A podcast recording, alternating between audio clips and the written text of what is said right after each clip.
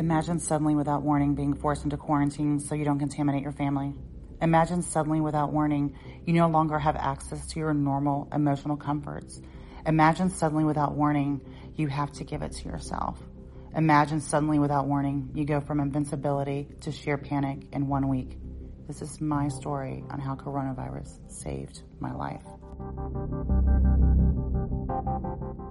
How Coronavirus Saved My Life, Episode 17 The Assumption. Albert Einstein said, Assumptions are made, and most assumptions are wrong. We all make assumptions about people we know or don't know all the time. We make assumptions about friends, family, coworkers, our children, strangers, people from different cultures. Sometimes we do this consciously or unconsciously. We all have bias and assumptions about different races, cultures, families, money, education, politics, work ethic, religion that are usually not even true. Assumptions are our beliefs that something is true without any proof. These untrue beliefs usually stem from our childhood programming passed down from generation to generation intertwined with race, religion, culture, money, education, politics. What kind of assumptions do you make about others? Does your assumption change if their race changes? What assumptions are made within your own race and culture? The antidote to assumptions is asking questions with authentic listening. The purpose of today's episode is to shed light on assumptions that are often made about the African American community outside the culture and often within. So today I've brought back my friend Sandra, who I interviewed last week, and I found her story from beginning to end and all the details in between truly eye opening, fascinating, provoking, and more questions. So, Sandra, thank you today for coming on my show again. I appreciate you coming back again to answer all these questions. I'm so glad to be here with you today again. We had a good yes. conversation, and it'd be nice to continue that. Yes, yes. I I I, I love that I have um so many friends from all different race backgrounds, cultures, and um, you know, different families, countries. Um, because you know, I love asking questions. And I was actually thinking earlier, I was like, I love that my friends allow me to ask questions because that what that has done over the years is um, built trust. Like I can trust people and also created safety. Like it's safe for me to ask questions because in my childhood programming, it was never safe to ask questions. There was always a consequence. So, you know, I didn't ask questions. So I would, um, you know, how I was feeling would be, come through my behavior, whatever kind of behavior I would be having. That's how I would express myself, you know, ask questions to myself. But um, I I thought our interview last week was just so profound, and um, it was just uh, so many things that eye opening things. But one thing that um, I don't know if you remember this conversation we had a few years ago in my backyard was. Um, we were talking about the topic of being light skinned and how that is looked on, and I'm not saying everyone in the Afri- African American community, but it's looked as as a status quo, like the the the different shades of color. There's a status quo. Can you explain that to me? That assumption. What is that? Well, it's colorism, basically, mm-hmm. um, where within a community that lighter skinned people are considered uh, to have more privileges, um, to be considered um, more um, acceptable, basically. Maybe prettier, maybe um, can get better jobs, things like that. So it's something that exists in the African American community, but, but it, it, also exists in in other um, ethnicities um, as well. So it's not just the African American community, but it is something that does exist Um, some people still kind of fall in this category where they think that if someone is lighter skinned, that they um, are more approachable or are not ones who would be criminals, things like that, the ridiculous things. Um, but they do exist. Hmm. And so you're would you are you considered to be light skin or lighter skin? Like what is the what are you considered? Yeah, I'm considered to be more of a lighter skinned person. So um, as a child, I was very light skinned. As I've gotten older, I've gotten a little bit darker. Um, but I had a sister who was dark skinned, and then my other siblings, my brother and another sister who were, were lighter. I was the lightest of the whole family.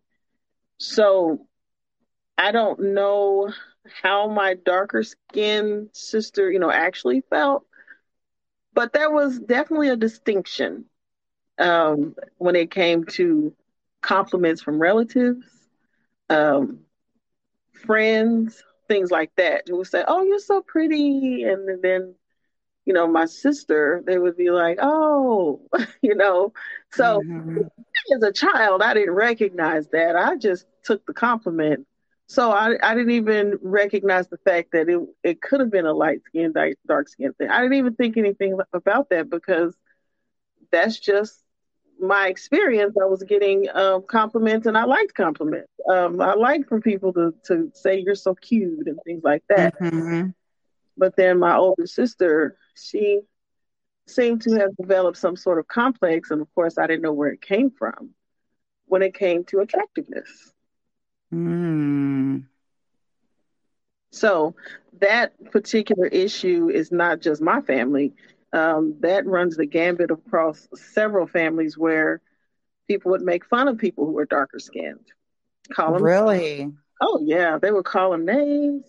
Um, tell them how black they are. You so black, you're this. You so black, you're that. You know, you blacker than tar. All kinds of things that mm-hmm. were very hurtful, and mm-hmm. it was even done in jest that they would poke at someone's color. But it, I can imagine that that still did not feel good. Right. Even if they were joking or just having a good time with each other, to be told mm-hmm. that all the time when you are a dark skinned person that could affect someone's psyche. Right, because you can't change the color of your skin, right? Like, you know, I mean, a white person can get tan, but you can't you can't change the color of your skin. I mean, I guess you could, but I mean, it, it, that's but but that what the thing is, like Michael Jackson, right? Um, that's a whole other subject. Um, but um, but it's it's is it talked about? Like, is is there ever like a conversation about this talked about in your community? Yeah, we t- we talk about it. Um, not much. You know, mm-hmm. we don't mm-hmm. talk about this much.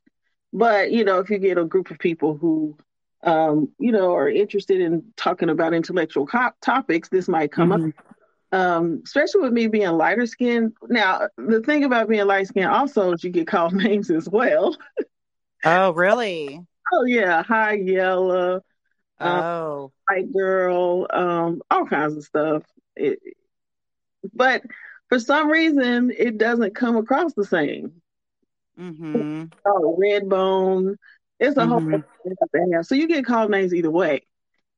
But for some reason, I don't know that it had the same impact as when people call someone with a darker skin. So we do talk about those things.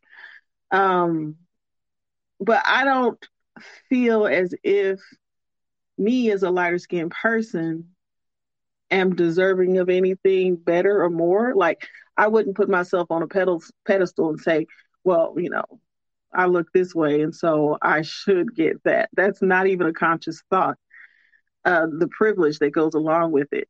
Uh, mm-hmm. But there is a privilege that goes along with it, and that's something we talk about. Um, what type of privileges are out there because sometimes the color of your skin can affect your income and whether or not you're acceptable in certain arenas, uh, whether or not you'll be followed in a store, um, whether or not you'll be considered for a crime.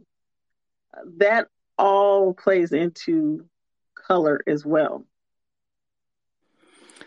Wow. So I'm assuming the darker you are, the more you have to deal with those things.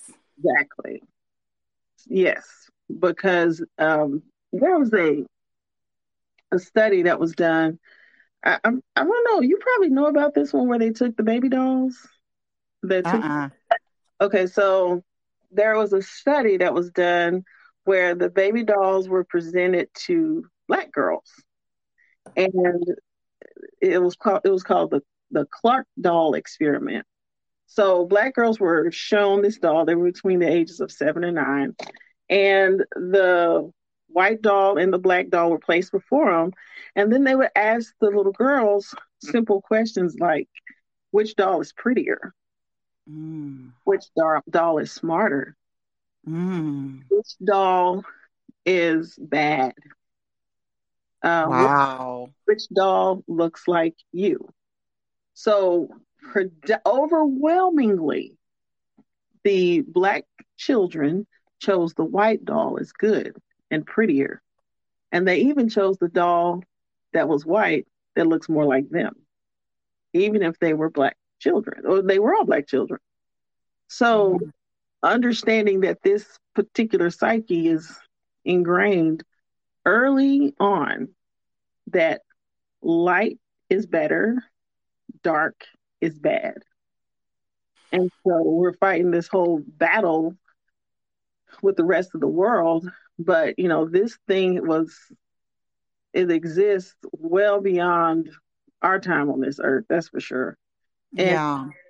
And part of it, I wouldn't say this is all of it, but part of it was back in the times of slavery when they would separate black, like dark skinned black people with light skinned dark people. Light skinned dark people were more acceptable working in the house. Mm-hmm. Dark skinned people were placed in the field. So there was this animosity that was created between dark and light people because black people in the field felt like the ones in the house were being given more privileges than them. So the whole Uncle Tom thing that people talk about, all of that is a part of that it's a part of what was ingrained in us. Yeah. So it was placed in us, it was taught to us, and then it was played out daily by black people in the in the big house. You know, they had to wear clothes that were acceptable for white people to see. So mm-hmm. their clothes, they were clean, you know, things like that, because that they didn't they couldn't be offensive to the people they were working for in the house. But when you're out in the field, you're working in the sun all day, your clothes didn't matter, things like that.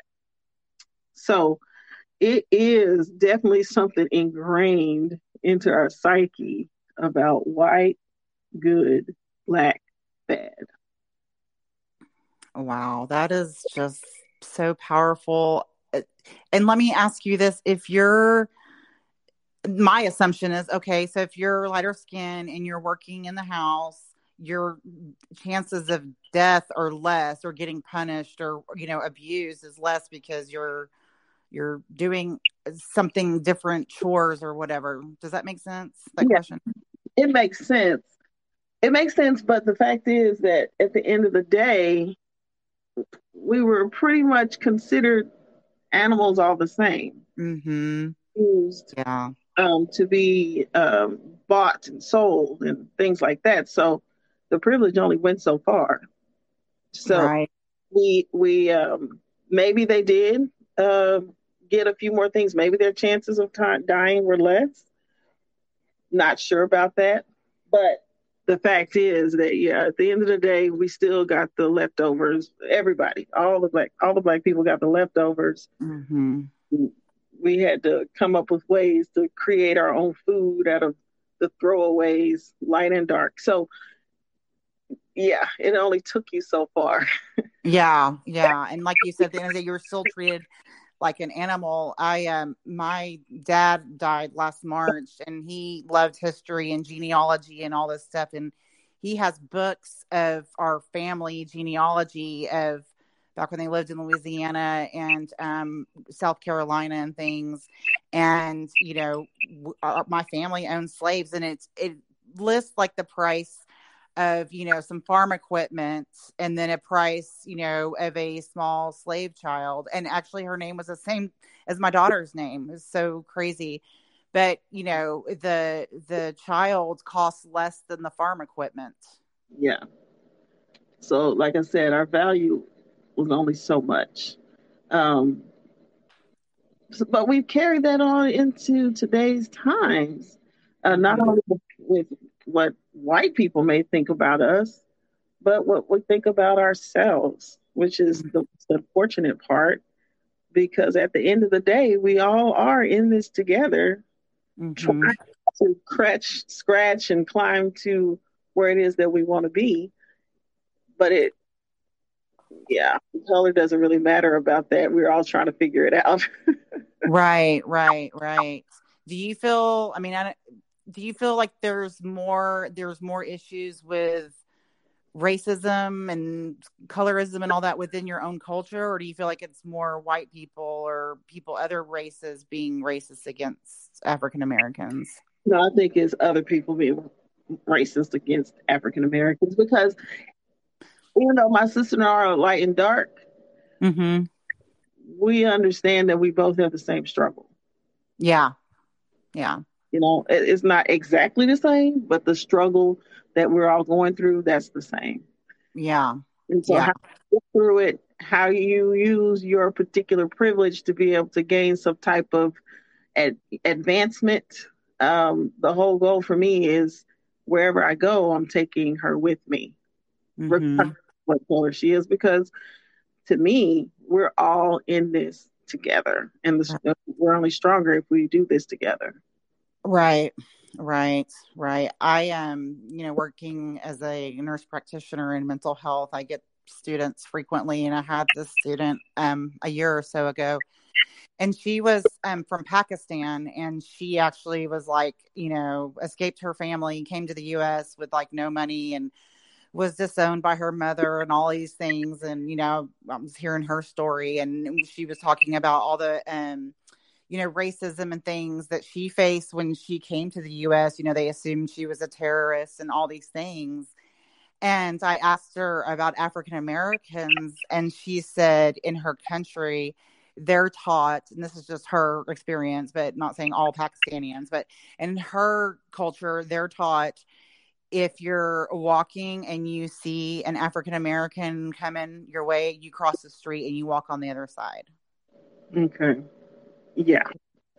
Which is astonishing. I'm like, that is just astonishing to me. I, I, it just it make to me it makes no sense. You know, like I, I'm not walking on the other side of the street unless you got a gun. you know what I mean? Or you're my mother. you know, uh, I so it's just it's that is just not the world I live in. And you know, I know I'm kind of a Pollyanna and things like that, but it's just um it's just astonishing that someone now she doesn't do that today but it's just astonishing that a group of people who are also you know marginalized and all these things like it, it feels that way about other races. You know what i mean? Yeah yeah. The interesting thing is my daughter she told me a story about when she went out this past um, new year's eve. They went to her and her white friend, a male friend that she she's dating, um, went to an Asian club. Mm. Kind of a hip hop, kind of trendy club that they went to. Mm-hmm. And she says, Mom, I didn't even know how racist Asians are. Ra- Asians are racist? I'm like, what? And she's like, Yes. She's like, they looked me up and down when I came mm-hmm. in, and she said I did a test with my friend. She said I would go up to a particular area where a lot of people were up dancing, and I would go up there. I told them, "Watch when I get up there. As soon as I get up there, they're going to leave." And he's like, "Nah, that's not going to happen." But she said she went up. Sure enough, she was up there maybe a couple of minutes, and people just started walking away. So she left, went back and sat with her friend, let him fill back up. She says, Watch, I'm gonna do it again. She did it three times. Wow. Because he didn't believe that that's that was the reason why they left the dance floor. So he had an eye open moment, right? Mm-hmm. Like, I cannot believe that people would actually do that because he actually cares about her. He actually knows her. He he's mm-hmm. like person. Why would people do you like that? So he really did not understand. And she's she's a lighter skinned person too. So mm-hmm. um, that's what I mean by we still have the same fight, even if even if you're light skinned or dark skinned, we still have the same fight that we're going through. We're still mm-hmm. African. So it's just it was just interesting. I, and when she told me that, I was like, I hadn't even thought anything about Asians being. Yeah, Asians weren't even on my radar. Now they are. anything about that because yeah, I, I, guess I didn't even think that they had in a, that strong of opinion about us because we mm-hmm. haven't any like conflict, you know, or anything like that with yeah. Asians. As far as I know, you know, we haven't. So yeah. And I know that um, you know, you've experienced um, a few maybe coworkers, black coworkers who are I don't want to say anti-black, but they don't believe in like the Black Lives Matter and those kinds of things. Does that piss you off like when you have to deal with that? And I know who you're talking about. So mm-hmm. it is so difficult. We uh, we have come to a point where we can't talk about politics. Me and this particular person, we are two people. We can't talk about politics or anything to do with race. And then when I hear him talking to other people about, you know, black people, it it just it just sets me on fire because I know this person didn't come from a privileged background. So it's not that you don't understand the mm-hmm. problems of, you know, what's going on. He completely understands what that looks like, but still doesn't believe that Black people are marginalized. Um, his rationale is, you know, I I made my way this far on my own, so if Black people just put their minds to it, they could too. Um, mm-hmm.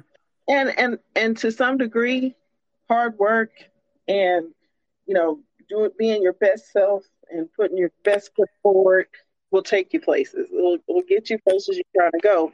But is it? It doesn't change the fact that there's this this doorway that you you can't just open the door. You have to constantly kick and kick and kick and uh-huh. kick in order to get in. So people who do make it, like Obama, is not the rule; he's the exception. So mm-hmm.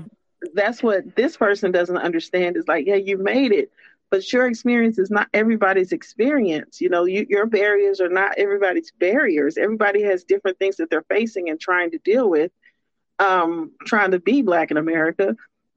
And um, you're an exception, not the rule. Look mm-hmm. around, take a look around and see how many of you there are. It's not a bunch. Right, right.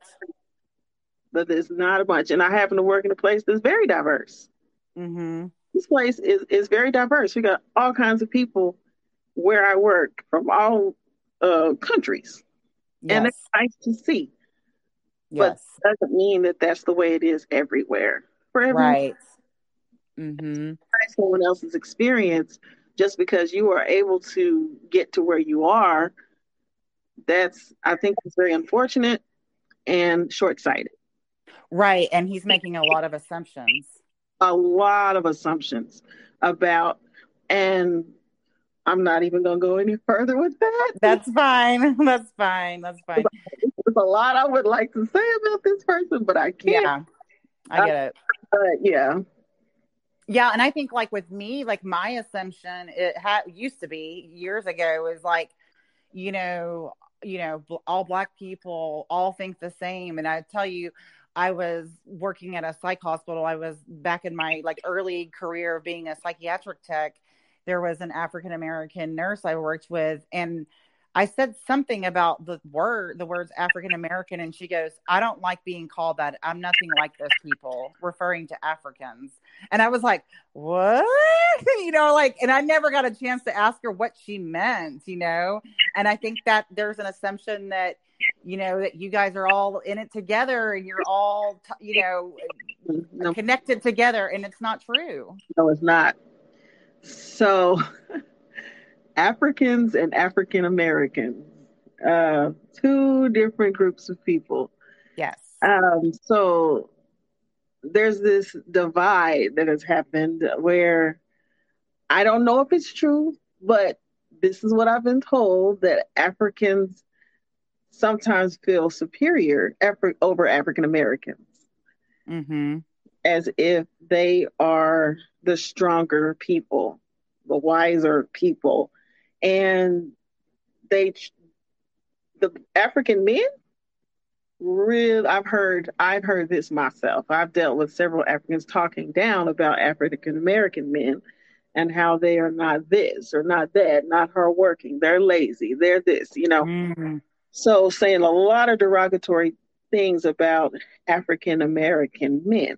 And then when it comes to Africans dating African American women, mm-hmm. uh, typically it's because they think that African American women are easy. Wow. What they want from them and really not interested in marrying an African American woman. Um, and like I said, these are things that I have heard from African men that I have known. Mm-hmm. Um, but like I said, there are some couples that there's an African American woman and an African man they do exist, but there's like this general idea that African Africans are better than African Americans. Yes, and I actually I didn't even know that was a thing until a couple of years ago when there was basically like a race war, you know, on my unit between staff African and African Americans and I tried to stay out of it like the drama, you know, and but it got so bad like I had to step in and um you know, get, you know, people involved and stuff because I was getting anonymous letters from staff, all kinds of staff about please help me. Like this is what's happening. This is I'm being treated like trash, you know. Mm-hmm. Um, so that was an eye opener for me, you know. And actually, it was really the first time I really even got what Black Lives Matter meant because I just kind of like, oh, okay, you know, okay. And then I really understood what it meant during th- that because they were being targeted, you know, from, you know, some of the couple of the African staff, and it was going on for a long time. And also the term micro, like microaggression and micro racism, like that was something I didn't really even know what that was, but you know those th- kind of things like we're an african we'll ask an african american staff member is that your real hair? Like just bluntly ask like is that it like it's just so rude like you know or that'd be like someone coming up to me going are those your real tits? You know? Yeah Maybe it is kind of like i mean that's the way it feels it's like you know are those your real tits? So it's just these blunt because so like you were we were talking about in our last episode like you you don't mind people asking you questions as long as it has a purpose and it's authentic you know? That's to me asking me if my tits are fake or not or is that's not authentic. Like well that's just mean you know? Yeah, that's that is a microaggression. Mm-hmm. so um and they happen all the time. And so they're so subtle it's hard to kind of pinpoint them and say this is what they did to me because it was mm. so it's so subtle and so supposedly innocent that but you know the intention behind the question. Yes. so you know what this person intended to do because it's the way they say it it's the way they approach you the fact that they never talk to you ever except for this particular moment. You know you know that this is something that was supposed to be derogatory. Mm-hmm anything about it because well i just asked you what your hair was like yes then you start getting gaslight. So it's just like my mother. It's just like my childhood, like the narcissist yeah. gaslighting you, you know, asking a, a, question that has no meaning and no purpose, you know, and then you say something and then you're like being they what that what that does is creates confusion and you go, Am I crazy? Yeah. Did did I okay, am I being overly sensitive here? Is that what this is? And so you do question yourself when you know what you saw, you know what you felt Right. You know, but it does make you question. So mm-hmm. yeah, the battle that was going on um, between the African Americans and the Africans was senseless because no one is better than anyone. We're all no. here, we're here to do a job. All of us are here to do a job. And so it just creates a lot of, I don't know, confusion and problems that are mm-hmm. unnecessary mm-hmm.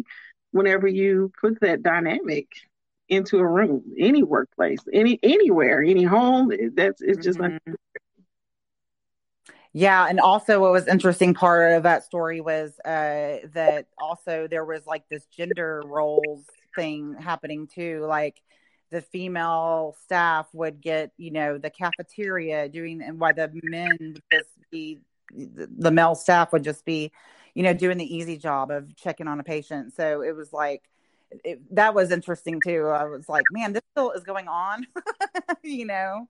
Yeah, yeah it, it's, it's a lot. It's a lot. And it takes a person to be very um, tactful in how they deal with that because it could create even more problems if they a right.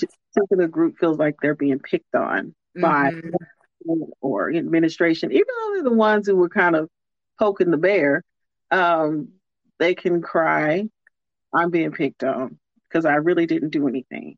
Um, I'm just doing my job. This is the assignment I was given. You know, all these things you can make a lot of excuses for it.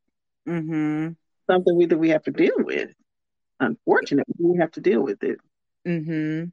What um, you were talking about your your daughter dating a white boy. So I know you're you. I know you. I know your heart and everything. But is there? What is kind of the general feeling about like when you know African American males date like white women? Is there any sort of like jealousy or animosity about that? Yeah, it is because black women have a shortage of men. I don't know if you know this. Oh no, no, I didn't know that. Oh my gosh. Um, let's see, career black women who are educated, well educated, um, have their own, you know, whatever, have their own car, have their own house. They there's a shortage of the type of man that they feel like they would need to join them in their um in their life to be able mm-hmm. to kind of match them at their level. Mm-hmm. Their level. So really, there's a shortage of men. I mean, you think about it. We have so many of our men in prison. Yes.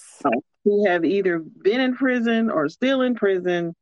So they have a record. They're not able to go to college um, if they because you know you can't get grants if you got if you're a felon.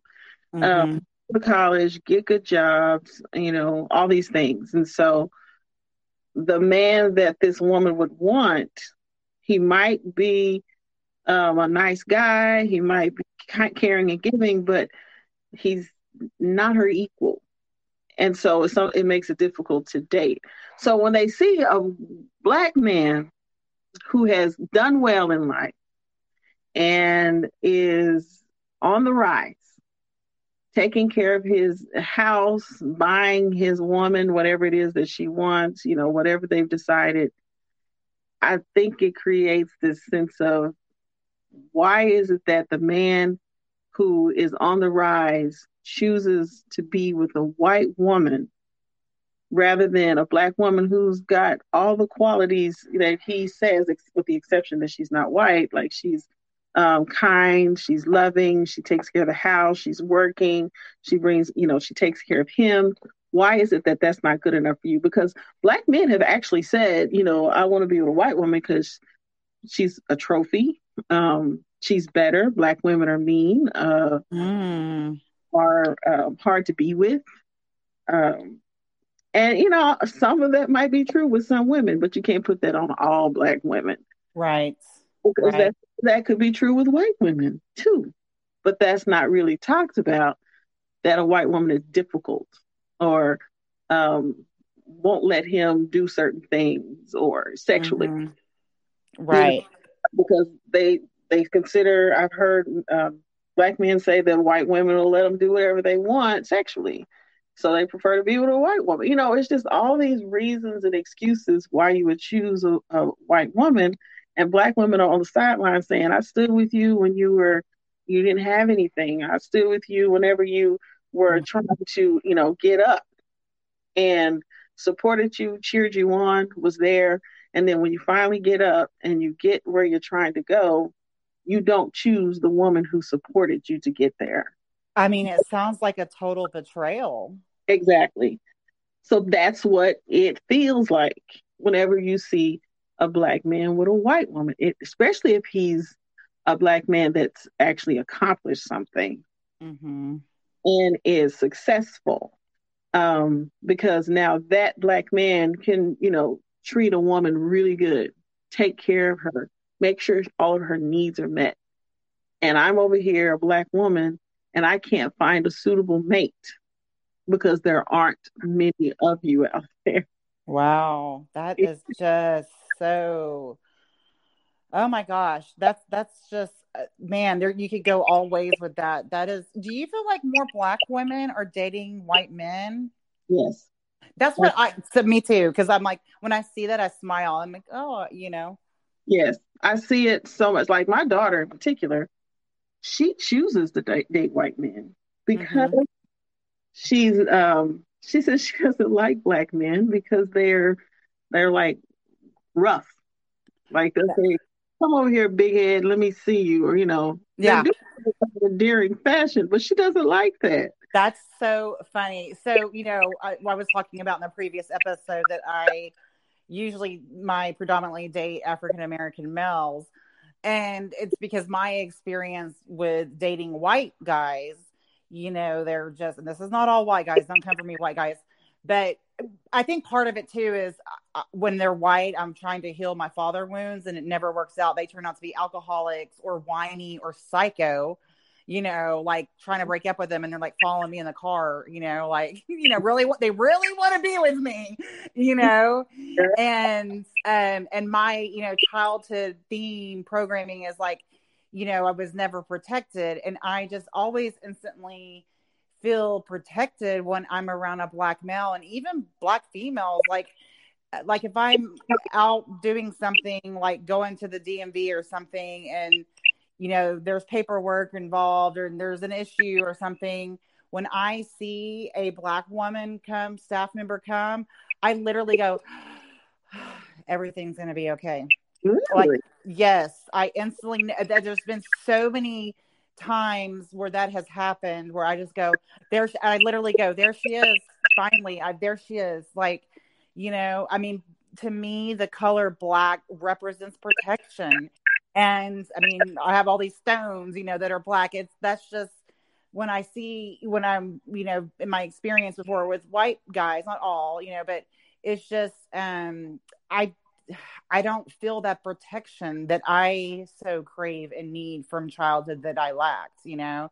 Mm, and there's just this sense of presence, you know, that um it's just this quiet presence. Um right. but well, yeah, so that's that's very interesting. Yeah, I, I think I was upset with her about that though, because I felt like she was choosing something based on race. And I don't think it was just because she didn't like their approach. I think there was something in her that said that being with the white guy was better. Mm. The way she could be rich. Yeah, a pedestal a pedestal. Yeah. I just felt like that she was choosing that for the wrong yeah. because yeah. she intentionally seeking out white partners and she would say really mean things about the black guys who tried to date her. And there was one in particular that I actually liked. And I was like, why don't you like this guy? I mean, like, he brought us like a big giant thing of toilet paper during the pandemic. mm-hmm, mm-hmm. He brought us toilet paper and paper towels. Nobody paper, paper towels. And some Kleenexes. he brought us all this stuff. And, you know, it's a black guy, young guy. Yeah. I don't like him. You know, I was like, well, you know, what's wrong with him? I don't know. He just bothers me. So I don't know. I just thought her motivation was a little skewed. And So mm-hmm. I, I was upset by that. I wasn't upset by the fact that she was dating white men, but I just felt like she was doing something similar to what black men do. Yeah. So putting these attributes onto a group of people that you are not paying attention to the fact that that's not all white guys and just like all black guys are not going to be rough and right you know that type but she was dealing with boys too and as i'm trying to tell her you're dealing with boys so it's not just that it's black guys are this way these are boys that are this way this is how boys act they exactly things exactly. they they do dumb things to try to attract the female's attention. And what they know mm-hmm. is to say, get over here and grab you and put you in a headlock. That's the way that they uh, try to let you know that they like them. Yeah, yeah, that's funny. I wish someone would put me in a headlock right now. um, that'd be kind of fun. Um, anyways, I'm you know I'm newly divorced, Adrian. Leave me alone. Um, so um, that's just that's so, and we and it also too is like we we don't even sometimes we don't even realize like unconsciously we're searching for this this thing this happiness outside of ourselves when it's you're going to be disappointed a lot because the thing that you're looking for is actually within inside of you yes and so choosing a partner definitely shouldn't be based on i think what color that person is. So if if if i were to meet a white guy and he i've never actually dated a white guy just putting it out there. Oh good. If I did meet someone who was interested in me and we hit it off, like conversation wise, um, our values match, um, you know, all we have a good time together, we're physically attracted to each other. Yeah, I would date a white guy. Mm-hmm. It's not because he's a white guy, it's because of all those other things. Yeah, exactly. Would you date an Asian? uh that would be a tough one. Um, just because I don't think they would date me. Uh, yeah. I don't know. I don't know if I would. I've never even considered it. So yeah. If, like I said, if the person that presents themselves before me was genuine, was interested in me, um, we have the same values, we get along, we have goals. You have your stuff. I have my stuff. You know, you've built your own little empire, and I'm building my little empire. We can get along like that. Then, I mean, I don't think, and I'm attracted to you. I don't think that I would let race stop me. Yeah. Yeah. I wanted to ask go back to something that you said in the previous episode. You you mentioned that black men are really struggling right now. What did you mean by that? Well, it's it's it's really tough because jobs, um, being able to understand their own mental health and emotions, um, having the connections they need to be able to get the advancement that they need. Um, just with life, uh, the biggest thing is not being able to establish yourself as the head of household. Mm-hmm income to be able to provide for your family. That is damaging to a man's mental health when they're not able to provide. Right. It hurts them. And it and it goes on and on until they finally um, are able to or they just succumb to it. And sometimes people go to crime and to mm-hmm. to to get up, you know, to get where they're trying to go. Um, sometimes they just give up and take the menial job and just kind of exist. Mm-hmm. Uh, and then sometimes they'll put it, you know, put their their uh, the metal to the pedal and start working really hard to build their own business. But it's very difficult for black men in this economy. Um, it's more likely that a black woman will be hired over a black man in a lot of instances because black a lot of times black men are seen as threatening. So uh, okay. When it comes to getting a job, uh, black women are a little more palatable sometimes mm-hmm. because they feel like um, that's safer than hiring a black man. So you got your woman, your woman goes out and she makes X amount of dollars, um, well over what mm-hmm. he makes. And then he goes to get a job and maybe going for similar jobs and he can't get it. Mm-hmm. He has to take the lower paying job.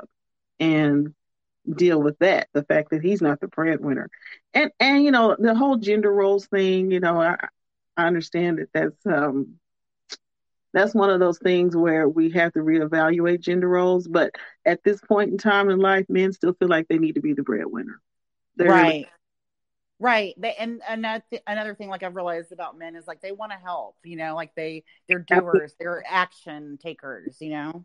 Right. And if I'm out here a woman and I'm making the money, I'm making all the moves, I'm I'm making all the decisions yeah. it's, it's my money. Um I, you see what I'm saying? It's my money. Yeah. I make decisions. You don't get to tell me what I do. How are you yeah. gonna help me? I got everything I need. And so what are you gonna help me with? And so that right there, and you know, that's I'm in that I'm in that position. I'm in that position now because I have my own money, I have my car, I'm my house, you know, mm-hmm. so to get someone else into my life who um, may not make what I make, you know. Mm-hmm. It would be hard for me to take a step back from myself. I'm just I'm right, right, right, right, right. And so, it, I mean, it sounds like the black man has gotten lost. And is that is that from slave day? Like, what is it? What happened? Did after slavery, you know, quote unquote, ended? Was there some sort of smear campaign, like with protests against the black man? Is that where does all this that the? I mean, you know, you see current news about you know you know police and black men and things like that but where like where does this all come from that this the black man has gotten this reputation that they're aggressive and dangerous? Um, that's a good question. That that is a good question because I I can't even say it's just from slavery. Um, because they put a lot of effort in subduing the black man because they were strong. Black mm-hmm. were strong and physically strong, run faster, hardworking, all these things. And so there was a lot of effort put in to make sure the black man knew his place. Wow. So that he didn't challenge the weaker counterpart. So, because can you imagine a slave owner who hasn't worked mm-hmm. to a fight with a black man who's worked in the field all day long. Yeah, yeah, well, he's the He, he, he knew who was going to win that fight. Yeah. So that had to be um, wiped out. We have to get this out. We have to make sure that they don't challenge us because if they do, there's a good chance they might win. They might overtake us, and that's that wasn't going to be acceptable. So I don't know. I really haven't formulated a full opinion as to where that came from or why it still exists today. Um, but I know it's there. there. There's this fear of black men. Mm-hmm. It's like fear of them harming someone, stealing, because it's because of course they attribute that to all black people, but it's just like really strong, a strong feeling towards black men that they're the ones who are not honest and more likely to be the one who takes something or even if that's not true there's this thought process that that's who it is. I mean who are they going to check? Who do they check? They don't hardly ever check me walking out of walmart. Mm-hmm. but my male friends they uh, need to see a receipt as you go out. So why? Why is it my receipt? There's like 10 people still walking past me, but my receipt is the receipt you need to see. Yeah, and, it sounds like assumptions that have been ingrained eh, all over all over like in every, you know, race, community, culture, you know, that's the assumption that's been ingrained in on both sides. And it's like exactly why? Why have you ever asked when they check your check your black friend, male friend's receipt? Why are you asking? This says just I'm just doing my job. This is what I'm supposed to do. Mm-hmm. Uh, you have something that's not in the bag. I have to check. But as we're watching baskets go by with people who with things not in a bag and you're not checking, it's just like okay, you're doing mm-hmm. your job. You're not doing it very well because like a ton of people who are walking past. Yeah, yeah, yeah. And um, and that's you asking that question. Yeah, yeah. And I'm they're just... like, "Oh, here comes the angry black woman." Exactly. Bingo. Because I'm protecting my black man. Mm-hmm. Trying to make sure that he knows I got his back. I'm here for you. And that's why it feels like a betrayal when you say you don't want to be with a black woman. Yes, I completely, I completely get that. So, what do you think is the solution to some of these things? Oh, the the assumptions that you're talking about are so ingrained into every aspect of the black experience it's hard to even know where to start breaking that down. You know what i mean? Mm-hmm. so it first of all we have to recognize within ourselves who we are. Right. Um who do i want to be? And then I think if we recognize who we are, then you start connecting yourself with the like-minded people. Mm-hmm. Like people, building that community to say, instead of tearing each other down, we're going to start building each other up. Mm-hmm. matter of fact, I just had a meeting with um, like 17, 18 other Black women who all have businesses. Um, and we were being introduced to each other because we're trying to form a network of people that you got this business, I got that business, or you need support with this, or you're trying to start your business so that we can be a support to each other, be a positive influence in each other's lives. Mm-hmm. All these other things, all these other assumptions get in there and take away what we're trying to do. We want to build, we want to grow, we want to come together because we need each other. And then once we once we get ourselves together, we can tackle the the bigger problems that we have um, that are outside of our race, the racism, the microaggressions, the the um, hiring discrimination, um, you know, all those things that affect us, um, both our mental health and our financial wealth. We can start to tackle those together because we can't do it individually one person all by themselves can make a difference, but we need each other if we really want to change the world. So I think that's a start. I don't know that that's going to totally eradicate it, but us coming together, recognizing ourselves and then coming together, I think that would make a huge difference in the quality of our lives. Uh, I completely agree. When I started um, this whole journey, like something that I wrote down that it's now my my own motto that I've created and trademarked. Um, without we, there is no me. Yeah, really isn't. So, um, we like right now, right now, we're coming together to discuss some really tough topics that that people don't always want to talk about, especially people who are not black. Right. Um, because if it doesn't affect them, what's the problem? You know, what? Yeah. What are you complaining about? We had a black president. Mm-hmm. Uh, yeah, right. Exactly. They and also too, you know, and that's their childhood programming. Like some people will feel uncomfortable. Like some people will feel uncomfortable asking questions in general, but um, you know, um, I, I, I, like asking questions in a meaningful, authentic way and um, work. I love what you said about it starts with yourself. Mm-hmm. Absolutely. It starts with yourself and then you build from there. And it's almost like, from what you were saying, is like instead of trying to prove what something is not, you just prove what is. Mm-hmm. And what is, I'm worthy. I'm hardworking. I'm a good mother. I'm a good person. I'm intelligent. I can speak on my own behalf and I can speak for others.